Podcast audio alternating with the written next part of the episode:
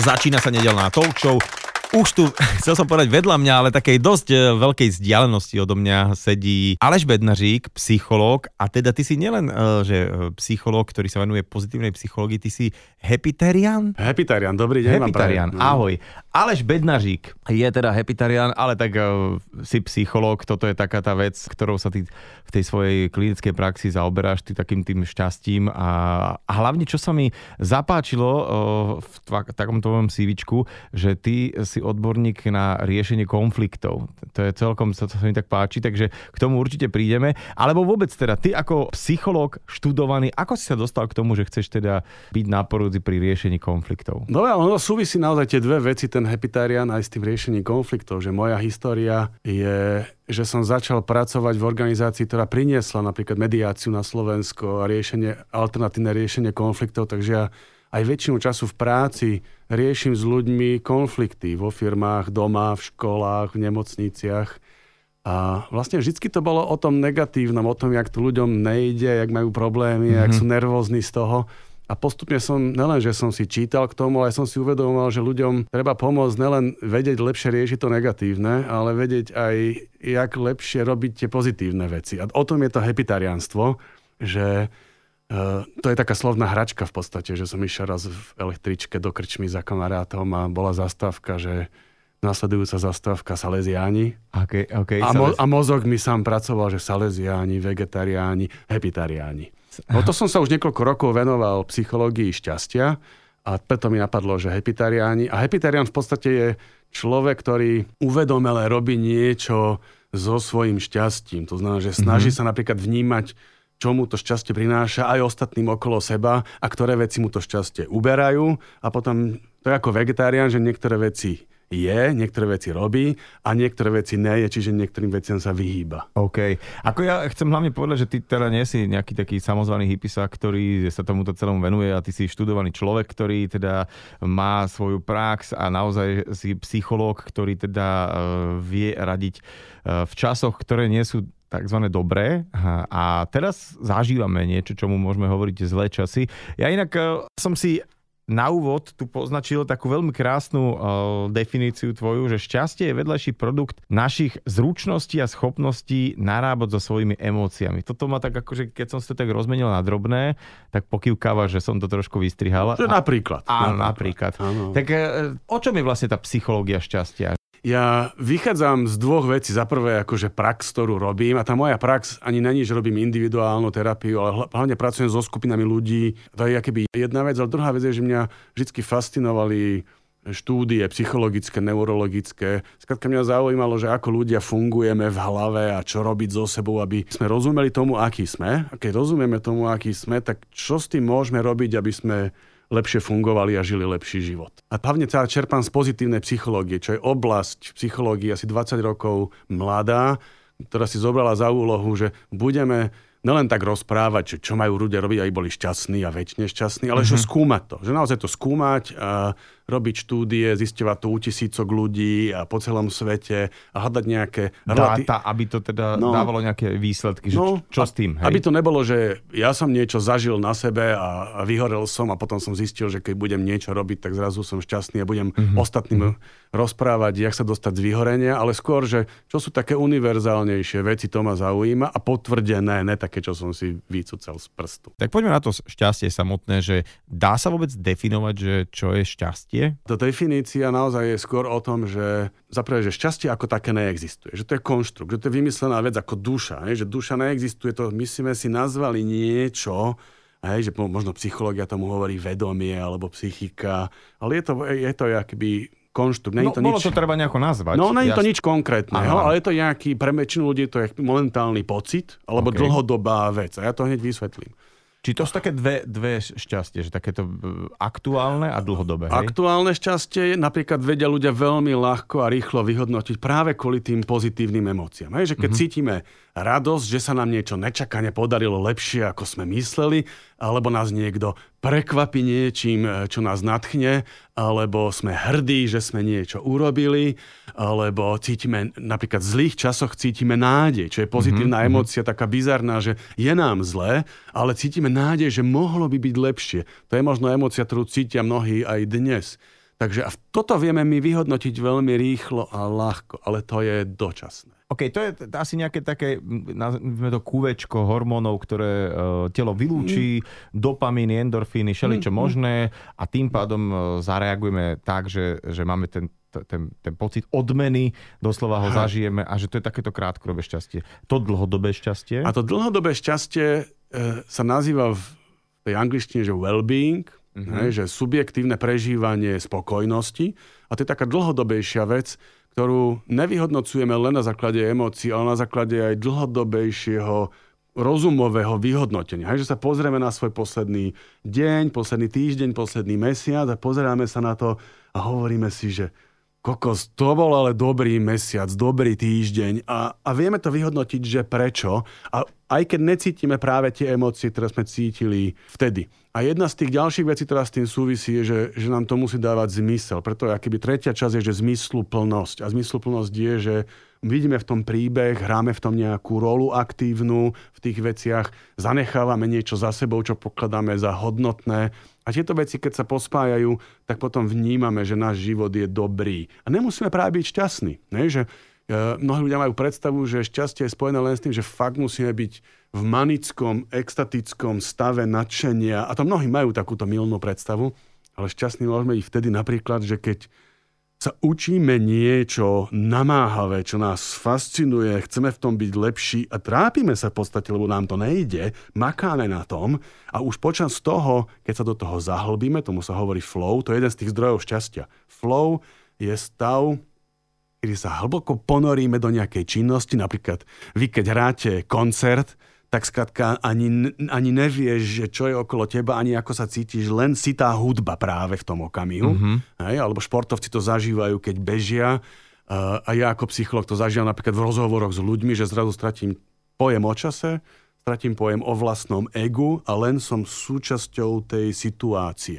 A tomu sa hovorí flow, to skúmal Mihajčík. Teraz, sem, máš, no? teraz si šťastný tým pádom. Uh, no a to je, taká, to je taká zaujímavá vec, že až keď sa z toho vynoríme, Aha. Až keď sa z toho vynoríme a začneme mať náhľad na to, si hovoríme, ty kokos, to bolo jaké dobré. Že som, že som zažíval niečo v tom prúde, v tom toku som bol, lebo vtedy nemáme náhľad. Hej? Mm-hmm. Ale, ale tie výskumy ukazujú, že práve keď sa ponoríme do nejakej činnosti a stratíme pojem o sebe, o čase, o tom, že čo si o nás iní budú myslieť, tak, sa, tak sme šťastní celkom zaujímavým spôsobom, že sme bezpocitovo šťastní. Som si dovolil nahliadnúť do takého jedného výskumu a tam sa hovorí, že napríklad severské krajiny, hoci tam majú pochmúrne počasie, ale ekonomická situácia je tam dobrá, tak na konci dňa nejakým spôsobom, že sa ukazuje, že sú celkom tí ľudia šťastní. A teda Súvisí toto nejaké to bohatstvo týchto e, ľudí naozaj s ich šťastím? Je to kvôli tomu, že tých faktorov, ktoré ovplyvňujú naše šťastie, je naozaj niekoľko desiatok. V severských krajinách veľmi prispievajú tomu šťastiu svojho obyvateľstva ne tým, že sú bohatí, ale tým, ako to bohatstvo rozdeľujú. A že to bohatstvo rozdeľujú tak, že je škandinávskych krajinách je relatívne malá nerovnosť ekonomická. Že ľudia, mm-hmm. ľudia sú približne rovnako bohatí. Jasne, že majú boháčov a že majú ľudí chudobnejších, ale v princípe väčšina ľudí necíti až toľko závistí a ešte nespravodlivosti. To znamená, že v škandinávskych krajinách je to o rozdeľovaní bohatstva a o tom, že ten štát je spravodlivo spravovaný. To znamená, že napríklad, keď ja sa budem mať cítiť, cítiť sa zle vo Švédsku, tak viem, že sa o mňa postará štát e, v zdravotníctve, v sociálnych službách a tak ďalej.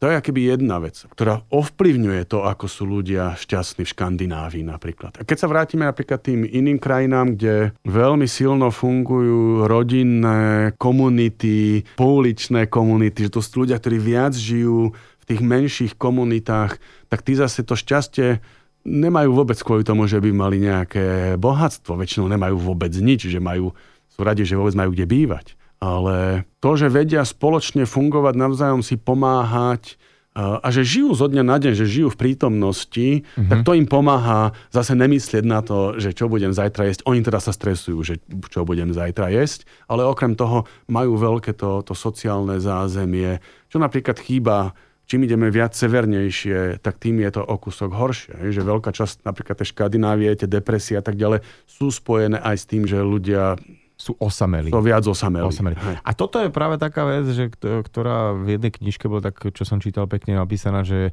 práve to, že vybral sa hľadať šťastie do sveta, že končí tým, že áno, že nejaký človek e, sa vytrhne z nejakej svojej komunity, kde je spokojný a kde teda, alebo možno, že v úvodzovkách nespokojný s tým, že on chce viac, a aj sa mu to podarí v zmysle, že začne zarábať viacej, že mm, bude mať väčšie auto, väčší dom a tak ďalej a tak ďalej, ale ostane tam ako keby izolovaný a začne mať ako keby iný prúd takých tých negatívnych vecí, ktoré možno tam doma nemal. Mm-hmm. A potom paradoxne aj tak títo ľudia, ktorí, dajme tomu, ako tie migranti, akože čo tie vlny v 20 rokoch, že kopec Slovákov, Maďarov, Poliakov išli, Írov, hocikoho, išli do Ameriky, že dodnes tam ako keby sú komunity tých istých ľudí, že proste potrebujú ako keby zase byť tak spolu, aby nejakým spôsobom hľadali to šťastie.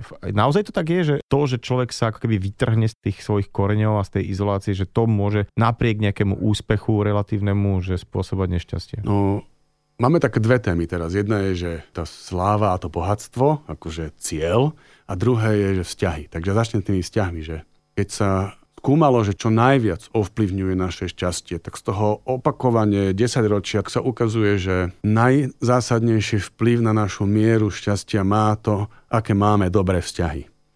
Môžeme byť chorí alebo zdraví, môžeme byť bohatí alebo chudobní, môžeme byť vzdelaní alebo nevzdelaní, môžeme byť v meste na dedine, môžeme byť muž, žena, starý, mladý. A to nemá až taký vplyv na to šťastie, ako to, že aké máme vzťahy. Že môže byť aj chudobný a mať dobré vzťahy a stále to veľmi prispieva môjmu šťastiu. Môže byť bohatý a mať dobré vzťahy a to prispieva tomu, že som šťastný. Ale keď budem bohatý a nemať dobré vzťahy, e, nebudem šťastný. A teraz idem k tej sláve a tomu bohatstvu, že ukazuje sa vo výskumoch ďalšia vec, sú tzv. motívy, ktoré sa volajú že extrinzické, čiže vonkajšie motívy a ukazuje sa, že chuť naplniť svoj život napríklad slávou, čiže spoločenským statusom, aby iní hovorili, že wow, že kde si sa ty až dostal, alebo bohatstvo. Čo dosiahol. Čo si dosiahol, a aký si slávny a všetci ťa poznajú. Tomuto venovať akože roky a roky svojho života, aby som mal vysoký spoločenský status alebo veľa majetku, ukazuje sa, že to prináša dôsledok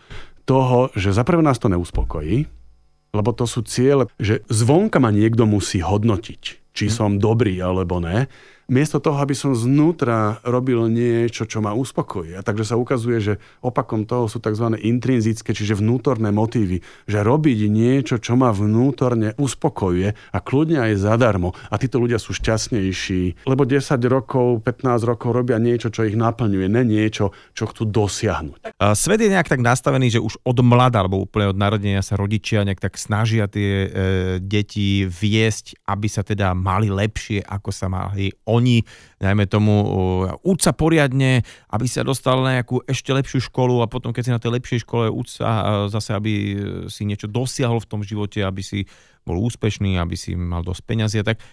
Či tento ako keby závod o preteky v živote uh, súvisí pozitívne alebo negatívne s tým byť šťastný? To je otázka naši rodičia alebo tí ľudia, čo toto hovoria, majú dobrý úmysel, ne? že chcú, aby nám bolo lepšie. Uh-huh. Otázka je, že čo je to, čo nám potom prinesie to, že si budeme hovoriť, že je mi lepšie.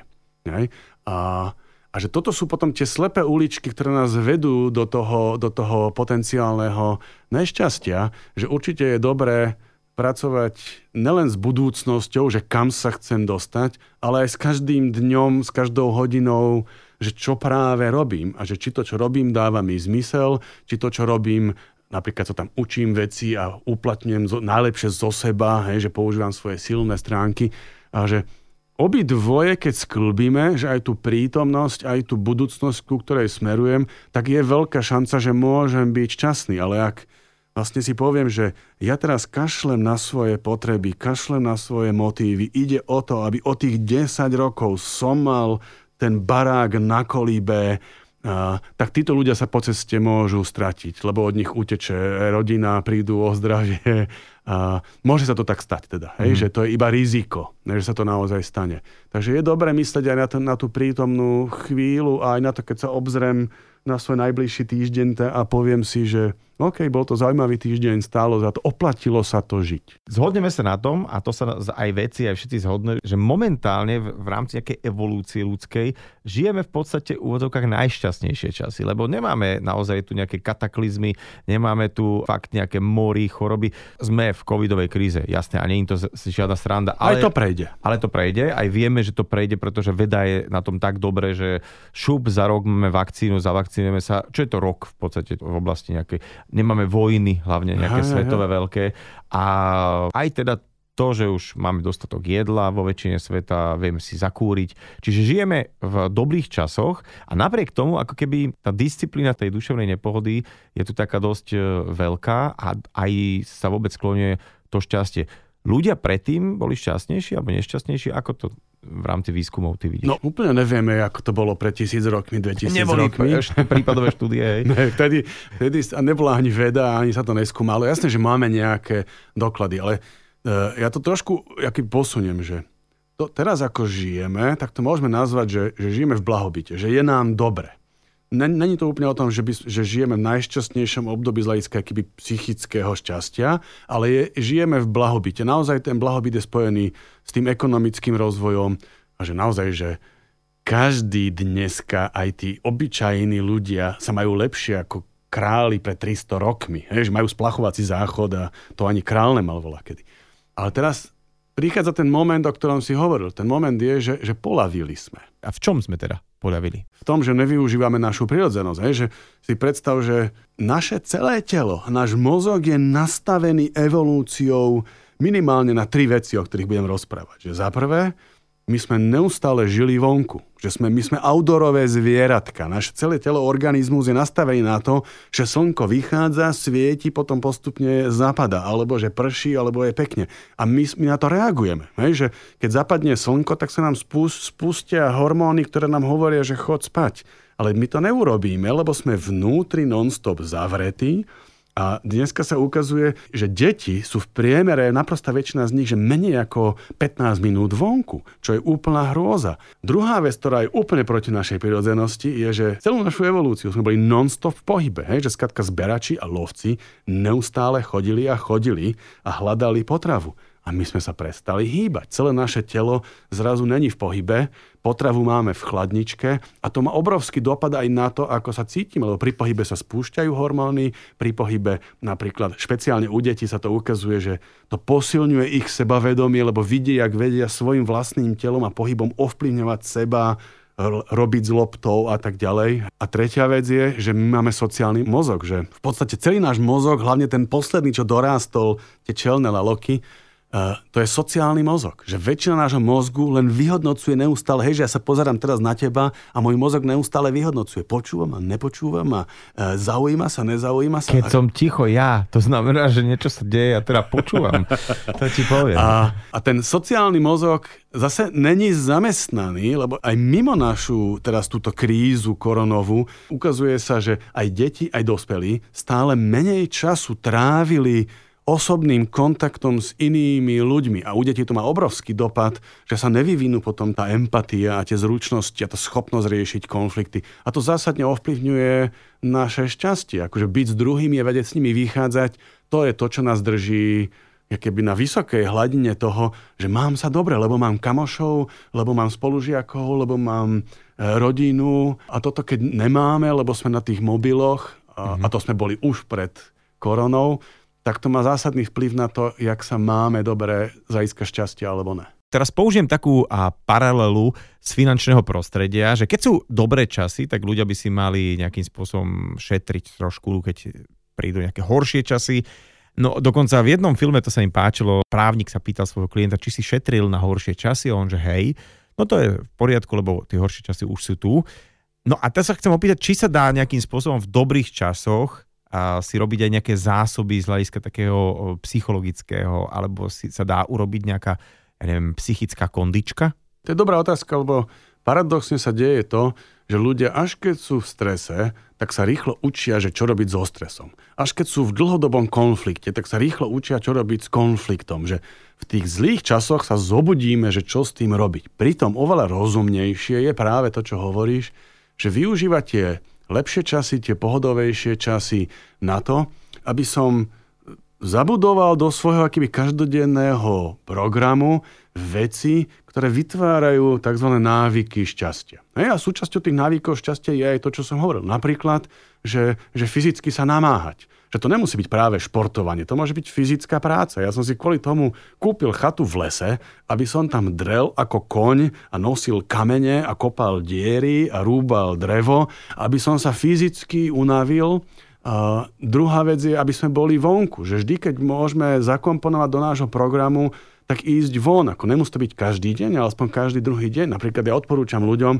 ktorí aj jazdia dopravou do práce, že zaparkujte kilometr, dva od svojej roboty a prejdite ten zvyšok peši. Vystúpte o zastávku skôr a chodte peši, lebo ukazuje sa, že mať asi tých 10 tisíc krokov denne, to je to minimum a my toľko nechodíme. Ešte, ale teraz, čo si povedal z toho, vystúpte o zastávku skôr, to ti je taká, aspoň mne to tak v živote funguje, že vec, ktorú tak len spontánne urobíš, ale e, je strašne dôležité, že väčšina takých životných nejakých zásadných vecí, čo sa mi udialo v živote, myslím tých pozitívnych, tak sa stalo, že som urobil niečo, čo bežne nerobím. Že proste sa, ako keby som ten nejaký algoritmus a nejakú takú rutinu tak nejak porušil. Presne tak, že OK, zastavka najbližšia je najbližšia a tam vystúpim a prídem. Ale zrazu som si tak ale to vôbec neviem prečo, že som vystúpil o dve skôr a tam som stretol človeka, ktorý mi strašne zrazu niečo, že ahoj, že dlho sme sa nevideli, alebo niečo sa stalo. A toto sú také tie veci, ktoré ako keby aj v nejakom,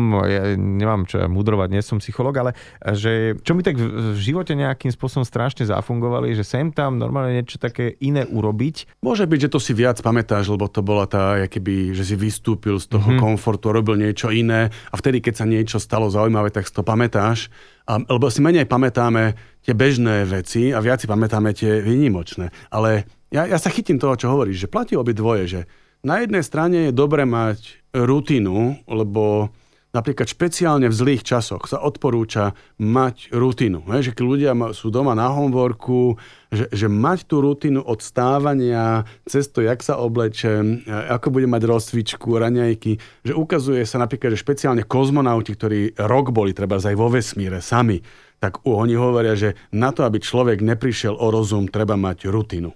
Hej. A je dobre mať dobré rutiny, ktoré vieme, že nám fyzicky a psychicky prospievajú a potom je dobre mať nachystané situácie, kedy z tej rutiny vyskočíme. Hej. Či už zámerne, alebo spontánne, keď sa udeje niečo, že zrazu ma osloví niekto jak ty, že by si ma oslovil niekde na stanici, že nazdar, že kam ide, že tak sa tomu poddať. Mm-hmm. Tak sa poddať tej, tej výnimke z pravidla, lebo to prináša nové podnety. Ale samozrejme, tie podnety môžu byť dobré aj zlé, to nevieme dopredu. Vráťme sa teraz k budovaniu nejakej psychickej pozitívnej zásoby, ktorá by nám mala potom nejakým spôsobom slúžiť a držať nás v tom krízovom období.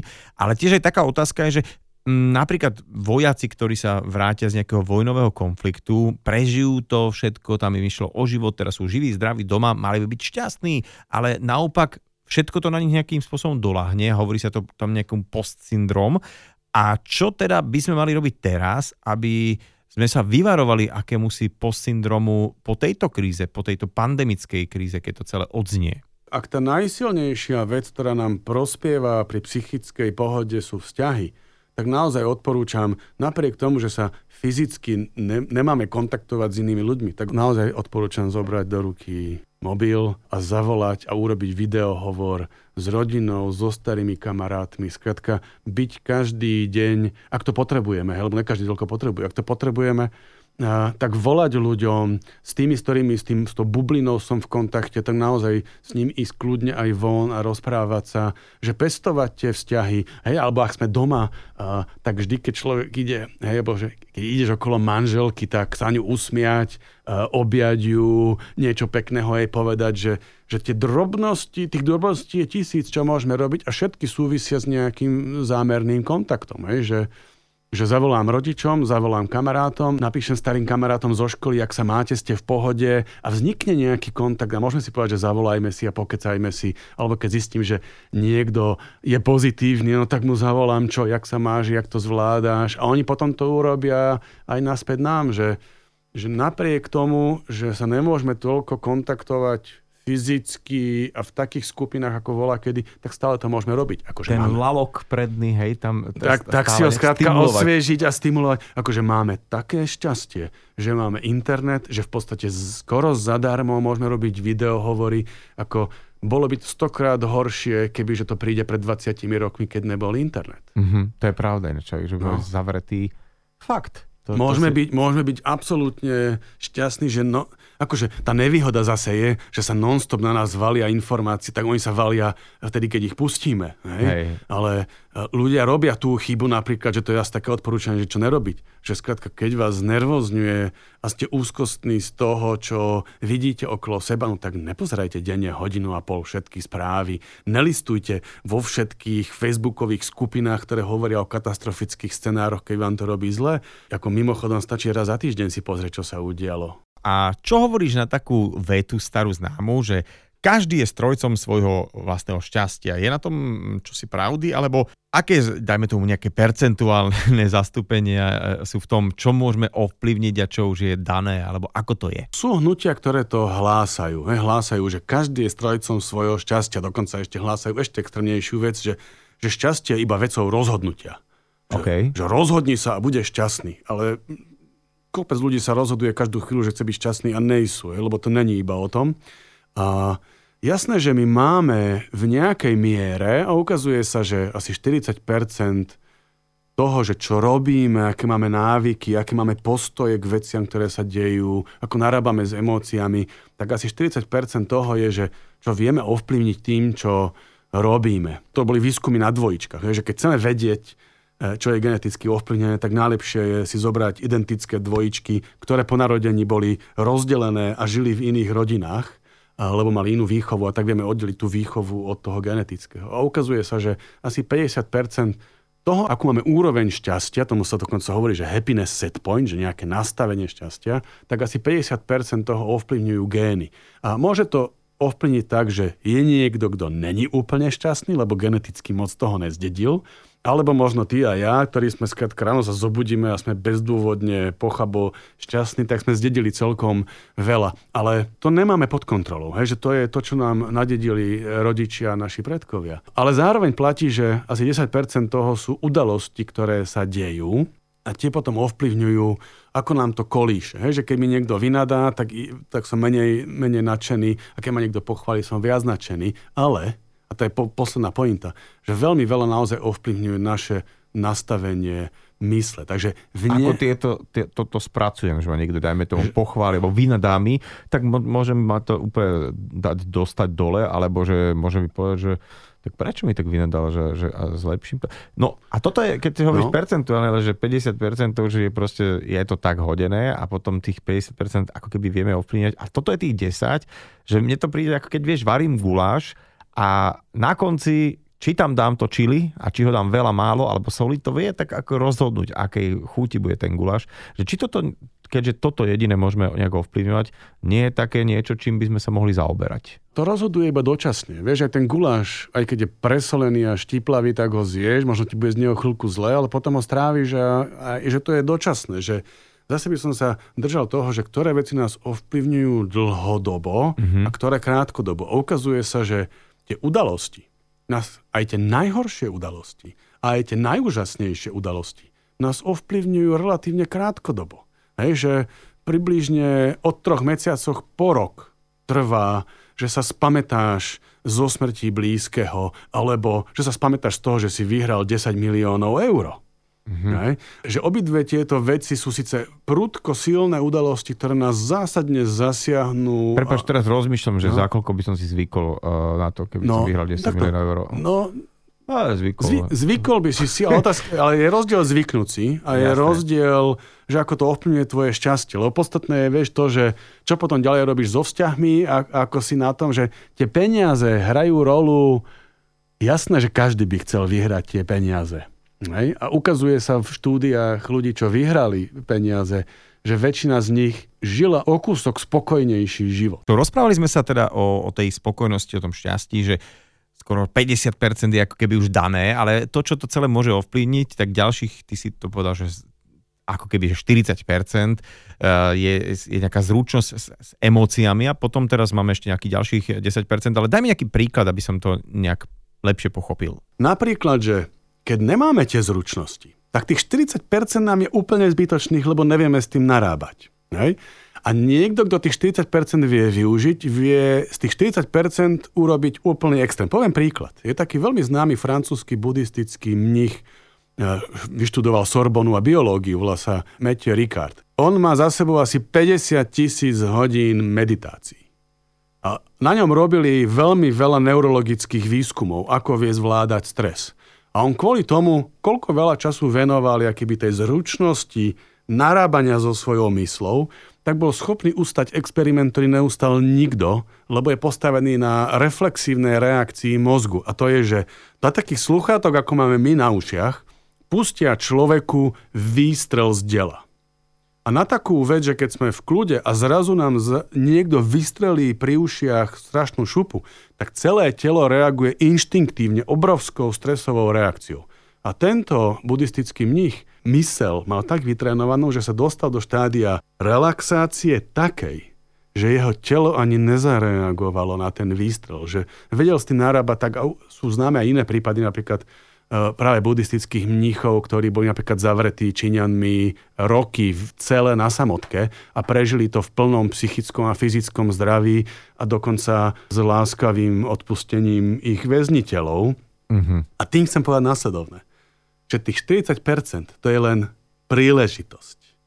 A je to o tom napríklad, že keď niekto trénuje všímavosť, všímavosť je napríklad tá jedna z tých zručností, že všímavosť je zručnosť byť sústredene prítomný aktuálneho momentu že vnímam, ako sedíš oproti mne, hýbeš s papiermi, že vnímam, ako ja hýbem s rukami, že si uvedomujem, ako vyslovujem tie vety, ktoré hovorím a že vnímam svoje telo, svoje zmysly, svoje myšlienky a svoje okolie. A ukazuje sa, že tá zručnosť, že byť plne prítomný a tú prítomnosť keby zvedavo sledovať a láskavo ju prijímať aj keď je príjemná, aj keď je nepríjemná, tak sa ukazuje, že zásadne ovplyvňuje zmenu postoja k tomu, čo sa deje. A toto sa dá trénovať, alebo toto sa toto dá nejaký... Sa trénuje. trénuje hej? Čiže, sa trénuje. Čiže všímavosť. Všímav, mindfulness, je to jedna z veľmi, aký, posledných 10 rokov je to veľmi skúmané, je to veľmi moderné mm-hmm. a je to veľmi užitočná zručnosť, ktorá sa trénuje a naozaj, naozaj veľmi pomáha napríklad zvládať stres. Veľmi pomáha napríklad ovládať vlastné emócie. Lebo tých, tých cvičení všímavosti sú stovky a stovky. Je, že od toho napríklad, že naozaj, že začnem dýchať a pri dýchaní si uvedomujem, ako nádychujem sa a vydychujem a nevenujem svoju pozornosť ničomu inému, len tomu, že dýcham. A ukazuje sa, že schopnosť, o to je spojené so sústredením, schopnosť sústrediť sa na to, čo práve robím, pomáha ovládať aj to, čo sa deje v mojej mysli, ako reagujú moje emócie, ako mm-hmm. reaguje moje telo. Chytím sa toho, čo si hovoril o tom prednom laloku a o tej socializácii.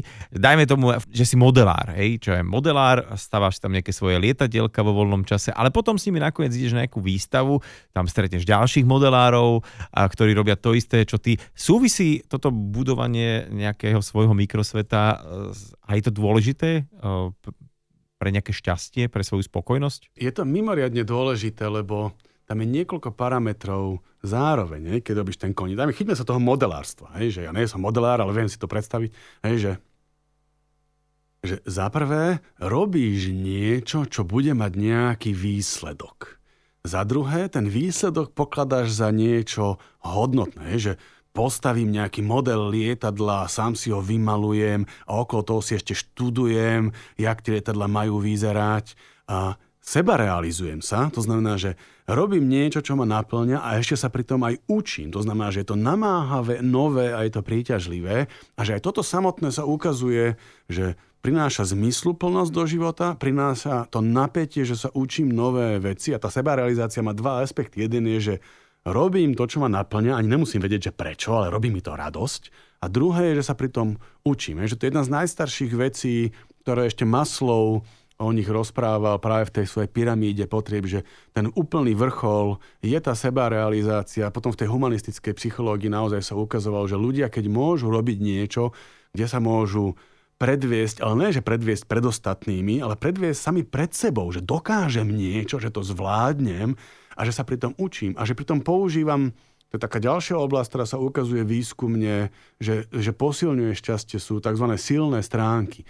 Že my máme rôzne schopnosti, rôzne predpoklady v niečom vynikať a keď ich objavíme, napríklad, že viem zručne lepiť ten model, alebo že ho viem si k tomu naštudovať strašne veľa informácií a potom o, o tom modeli lietadla rozprávať, alebo že ho viem predvádzať iným ľuďom a rozprávať. To sú rôzne zručnosti, ktoré máme rôzne nastavené a keď mm-hmm. ich uplatňujem, tak cítim hlboké uspokojenie. A to platí asi aj pri to je jedno, teraz sme dali modelárstvo, môžem kľudne ako keby Pri hocičom? turistiku robiť, že Hej. proste dám si dnes prielom Hornádu, alebo len túto, že idem na Kobilu, uh, Devinsko, alebo čokoľvek, že si dám taký, že to rád chodím a že, že som turista, alebo čokoľvek. Tam je ten výrazný fyzický aspekt a tá spoločnosť mm-hmm. a mhm. tak ďalej, že áno, že, že turizmus je, má to niečo aj toto, ale že to hobby je viacej, to, o čom teraz rozprávame, je viacej o tom, že tam sa učím, a tam uplatňujem niečo zo seba. Samozrejme, turisti asi uplatňujú zo seba niečo na tom, o tom turizme. Vie, vie, vie.